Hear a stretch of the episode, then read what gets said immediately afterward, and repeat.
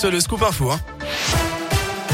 Et attention sur les routes, le Puy-de-Dôme est en vigilance jaune, neige, verglas, un épisode qui doit se poursuivre jusqu'à demain matin. J'ai bien donné la mort à Maëlys, je ne voulais pas lui donner la mort, je vais m'expliquer sur les faits au cours de l'audience. Les mots de Nordal Lelandais tout à l'heure au premier jour de son procès pour meurtre à Grenoble. Il a présenté ses excuses à la famille de la petite Maëlys, tuée en août 2017 après un mariage à Pont-de-Beauvoisin en Isère. La famille de la jeune victime s'est rendue au palais de justice munie d'un grand portrait peint de la fillette, mais aussi de plus petits qu'elle garde avec elle pendant l'audience. Écoutez à ce sujet Laurent Boguet, c'est l'avocat du père de Mélisse.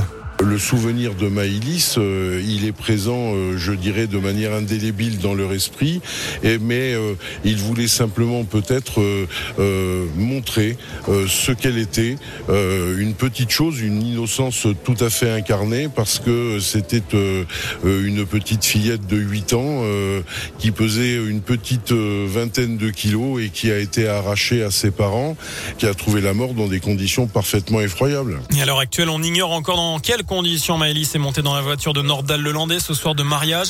Les circonstances de son décès restent aussi entourées de zones d'ombre. L'accusé est aussi jugé pour agression sexuelle à l'encontre de deux petites cousines.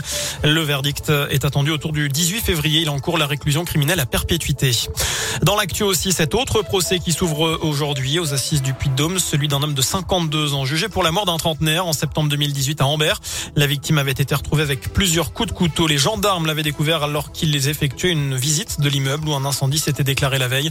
Le décès serait survenu moins d'une heure avant la découverte du corps, selon le progrès. L'accusé avait été arrêté à proximité en état d'ivresse. Le verdict est attendu jeudi. Une grève à Clermont demain. Les syndicats du secteur sanitaire et médico-social appellent à cesser le travail.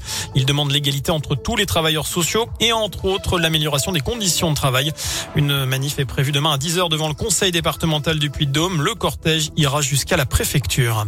Cette bonne nouvelle pour ceux qui prennent l'autoroute régulièrement, Vinci annonce aujourd'hui le gel des tarifs des péages cette année.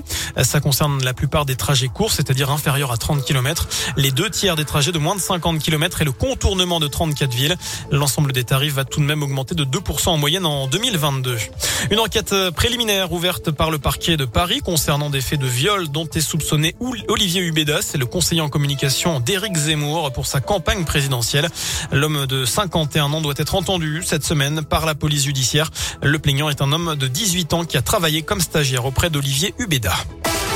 On termine ce scoop info avec un mot de sport, du foot, un départ au Clermont Foot dans les dernières heures du mercato hmm. hivernal. Et oui, Jordan Tell rejoint Grenoble en Ligue 2.